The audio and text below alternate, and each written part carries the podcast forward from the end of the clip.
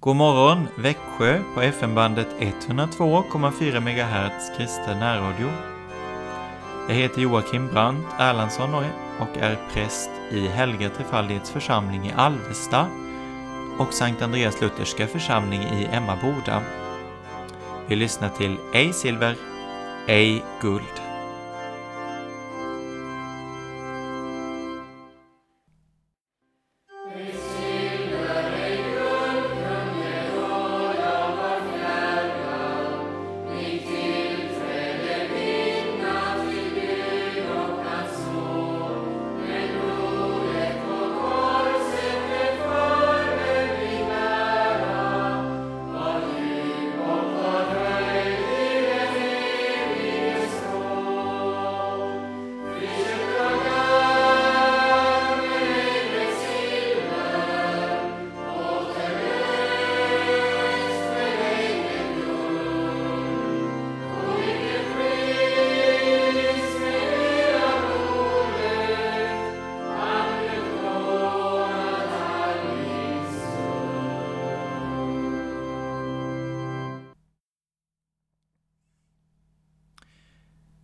Så inleder vi denna morgon med att läsa två bibelord ur boken De maktlösas styrka. Ett ord från första Petrusbrevet. Våra synder bar han i sin kropp upp på korsets trä för att vi skulle dö bort från synderna och leva för rättfärdigheten. Våra synder bar han i sin kropp upp på korsets trä för att vi skulle dö bort ifrån synderna och leva för rättfärdigheten. Låt därför inte synden ha väldet i era dödliga kroppar, så att ni lyder deras begärelser. Låt därför inte synden ha väldet i era dödliga kroppar, så att ni lyder deras begärelser. Jag läser också från Luthers lilla katekes, hustavlorna, om vad medborgare är skyldiga sin överhet. Vad medborgare är skyldiga sin överhet. Ge då kejsaren det som tillhör kejsaren och Gud det som tillhör Gud. Matteus 22. Därför måste man underordna sig den, inte bara för straffets skull, utan också för samvetets. Det är också därför ni betalar skatt. För de styrande är Guds tjänare och ständigt verksamma för just den uppgiften. Ge alla vad ni är skyldiga dem. Skatt åt den som ska ha skatt, tull åt den som ska ha tull respekt åt den som ska ha respekt och heder åt den som ska ha heder. Romarbrevet 13. Först av allt uppmanar jag till bön, åkallan, förbön och tacksägelse för alla människor. För kungar och alla i ledande ställning, så att vi kan leva ett lugnt och stilla liv på alla sätt gudfruktigt och värdigt. Detta är gott och rätt inför Gud, vår frälsare. Första Timoteusbrevets andra kapitel.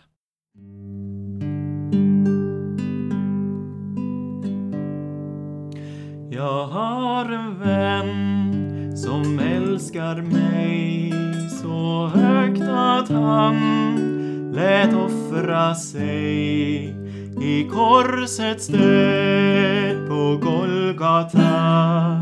Mitt hjärta sjung halleluja, halleluja. Jag har en vän som för mig hem till himmelen.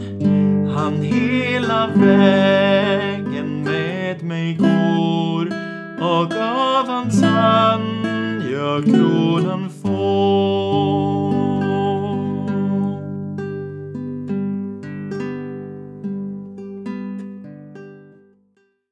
Jag läser också en sångvers av Axel B. Svensson. en sång som heter Vi har en Gud som sig förbarmar. Han frågar inte om jag är värdig. För Kristus har köpt mig med sitt blod och gjort mig inför Gud rättfärdig och tvättat mig i dopets flod och valt och klätt mig till sin brud. Och därför är han nu min Gud.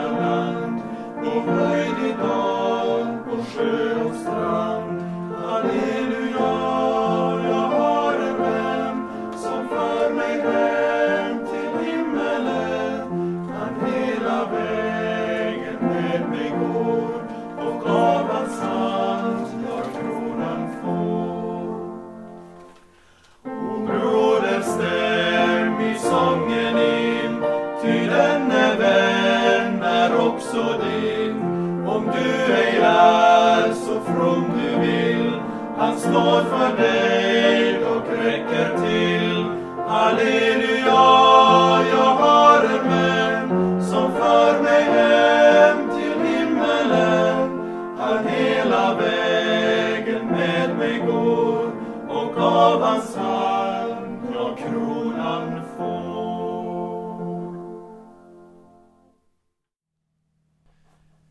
Jag läser ur Spis och föda som är utdrag ur Martin Luthers skrifter. Och detta är det namn man ska ge honom, Herren, vår rättfärdighet. Överallt där namnet Herre står i den heliga skrift betyder det Gud, i hans gudomliga väsende och majestät. Detta namn hör egentligen endast dit. Vi har här hos profeten Jeremia en stor och förträfflig tröst för oss kristna. En fast grund för denna trosartikel att Kristus är sann Gud. Vidare säger profeten att Davids avkomma också ska kallas vår rättfärdighet. Det första namnet gäller hans gudomliga person. Det andra namnet gäller hans ämbete som han tjänar oss med. I detta namn innesluts hela hans ämbete jämte frukten eller nyttan som denne konung skaffar.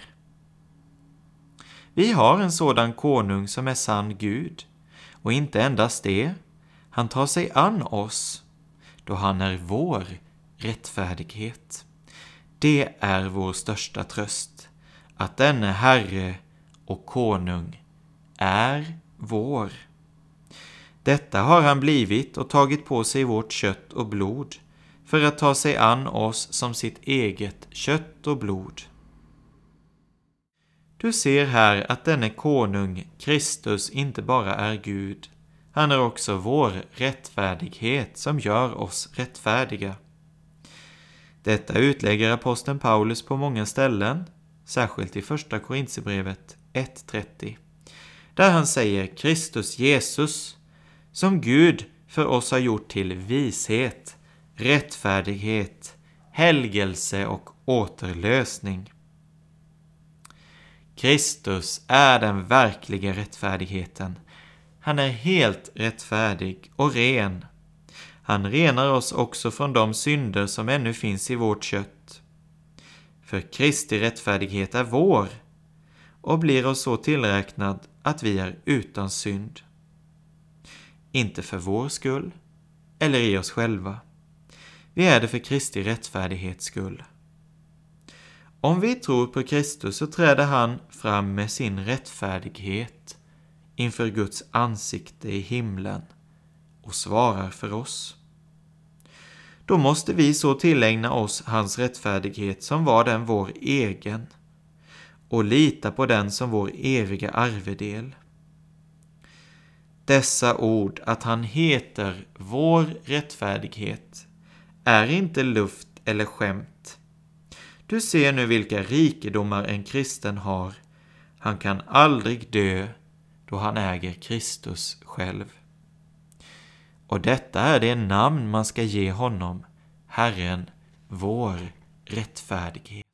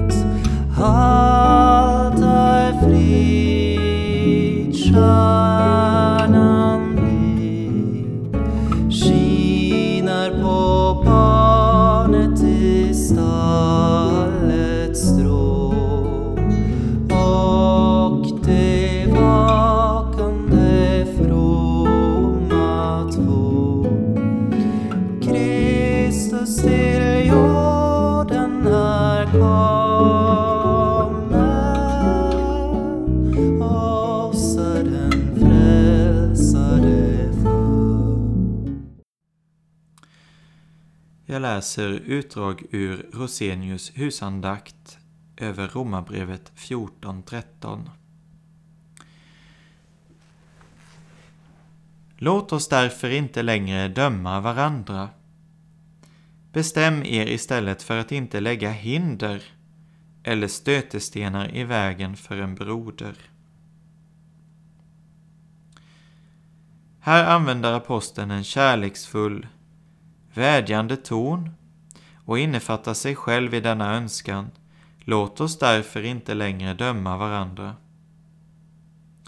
Vi kan dra den slutsatsen att vi har en stark lust att döma våra bröder eller förakta dem. Denna synd är mer utbredd och förödande än vad vi tror.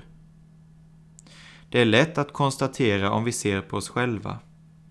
Hur snabba är vi inte att av olika anledningar döma våra bröder eller systrar. Denna tendens finns hos oss alla och visar sig främst hos fräcka, självkära människor som inte bekymrar sig om Guds krav på den inre människan.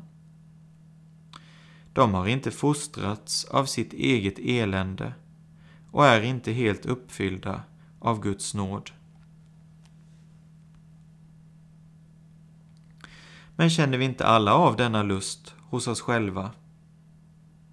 När en bror eller syster inte uttrycker sig eller gör på samma sätt som vi är vana vid, misstänker vi snabbt att det är fel på själva livet, även om han eller hon inte sagt något som tyder på förhärdelse eller falskhet i anden.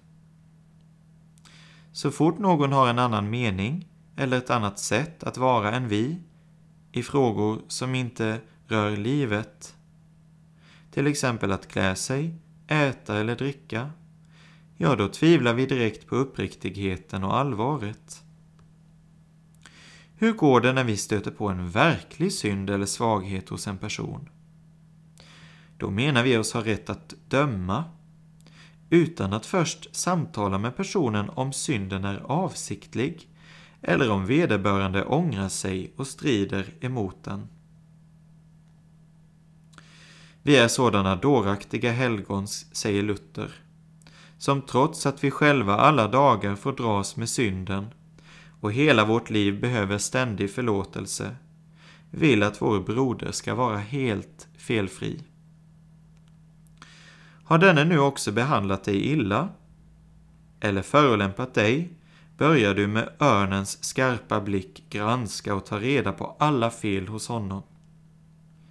Sådant är människans hjärta. Här finns ursprunget till allt dömande, förakt och all kärlekslöshet. Det är vårt onda hjärta, vår natur med dess själviskhet och egenkärlek, som förblindar även de troende.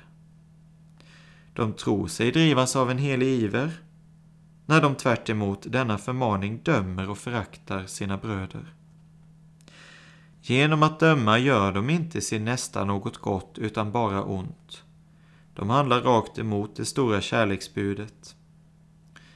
Den här onda benägenheten att döma förklarar varför aposteln skriver så mycket om detta. En annan orsak kan vara att det handlar om mycket mer ont än vi förstår. Antingen vi ser det som något helt obetydligt eller som något rätt och riktigt att döma vår broder eller syster, så är det något ont och skadligt för oss. Inte nog med att den som dömer våldsför sig på det gudomliga majestätets absoluta rätt att döma över sina tjänare, utan riskerar även att allvarligt skada våra medmänniskor. Hur mycket fiendskap, kärlekslöshet, onda misstankar, splittring och partisinne har inte uppkommit bara genom att en människa felaktigt dömer en annan. En ödmjuk och förtrolig förmaning leder alltid till något positivt. Men att döma över hjärtats inre tillstånd och hemliga avsikter medför fiendskap och ondska, splittring mellan syskon i tron, partibildning och stridigheter. Kort sagt, att döma är i alla avseenden något avskyvärt ont. Det förklarar apostelns allvarliga förmaning. Låt oss därför inte längre döma varandra.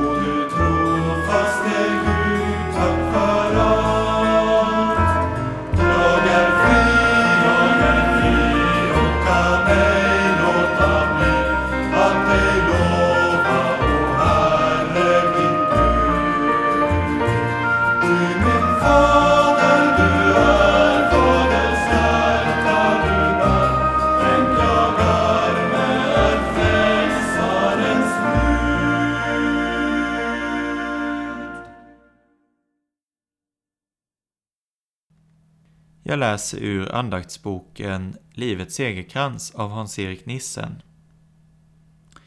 en man som inte var klädd i bröllopskläder. Han var inte som så många andra. De tackade nej till inbjudan till bröllopet, men det gjorde inte han. Han tackade ja. Han gjorde inte heller som andra ja-sägare. De säger ja, men följer inte vägen. Han inte bara ville till bröllopet, utan han begav sig också iväg och nådde ända fram. Först ända inne i festsalen, ansikte mot ansikte med kungasonen, visade sig att något är fel. Han har kommit i sina egna kläder. Nu kunde man tro att kungasonen skulle göra detsamma som fadern i liknelsen om den förlorade sonen. Han bad tjänaren hämta en festdräkt. Men det gör inte kungasonen. Han ber istället tjänarna att binda mannen till händer och fötter och kasta ut honom i mörkret utanför, där det ska vara gråt och tandagnisslan. Liknar du denne olycklige man, eller är du klädd i bröllopskläder? Det är de kläder som bärs av den som här i livet står inför sin Herres ansikte och gång på gång måste säga som det är. Gud, var nådig mot mig syndare. Jesus säger om den som gör det att han går hem som rättfärdig. Det betyder att hans synd är förlåten. Att vara renad från all synd i Jesu blod är att vara iklädd frälsningens klädnad. En man som inte var klädd i bröllopskläder.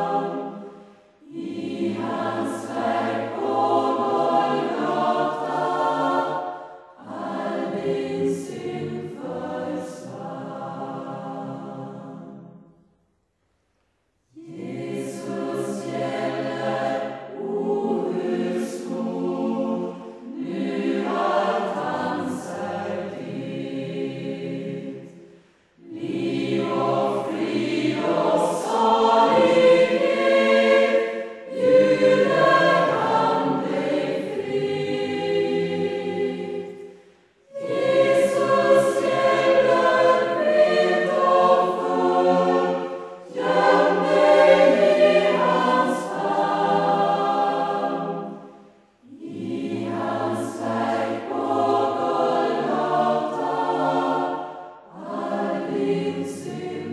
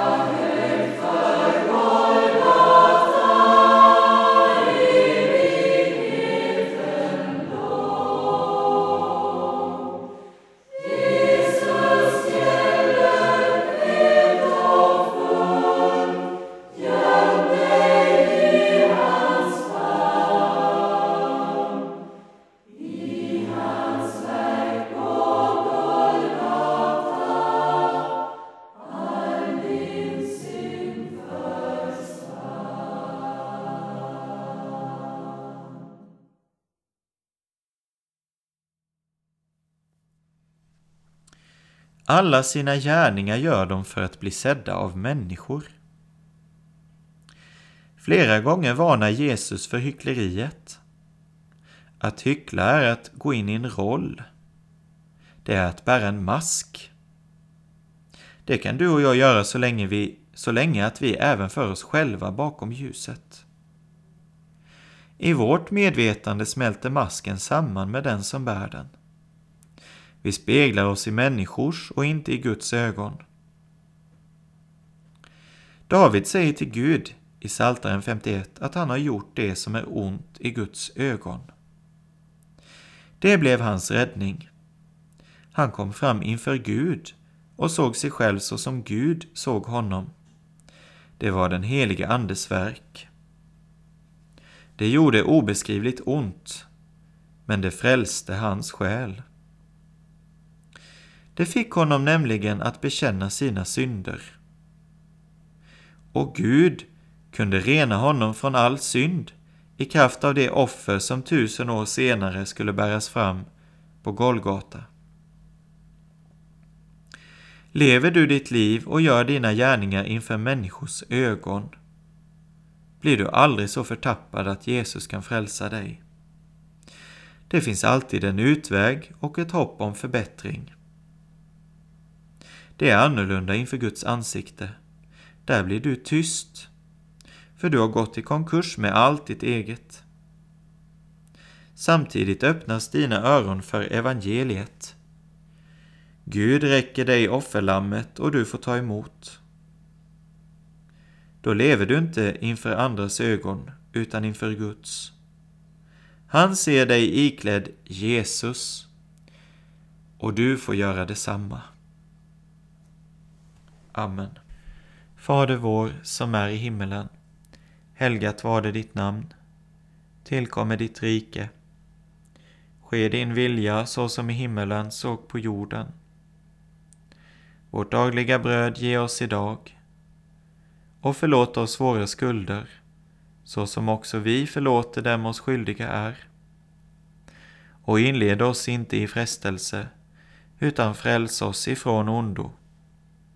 Ty riket är ditt och makten och härligheten i evighet. Amen. Vi tror på Gud Fader allsmäktig, himmelens och jordens skapare.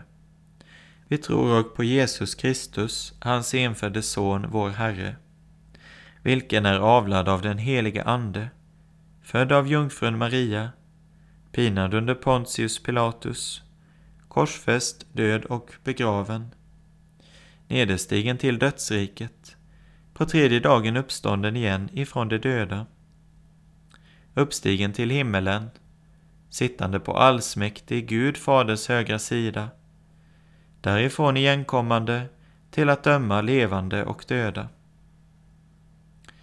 Vi tror och på den helige Ande, en helig allmännelig kyrka, det heliga samfund, syndernas förlåtelse, kroppens uppståndelse och ett evigt liv.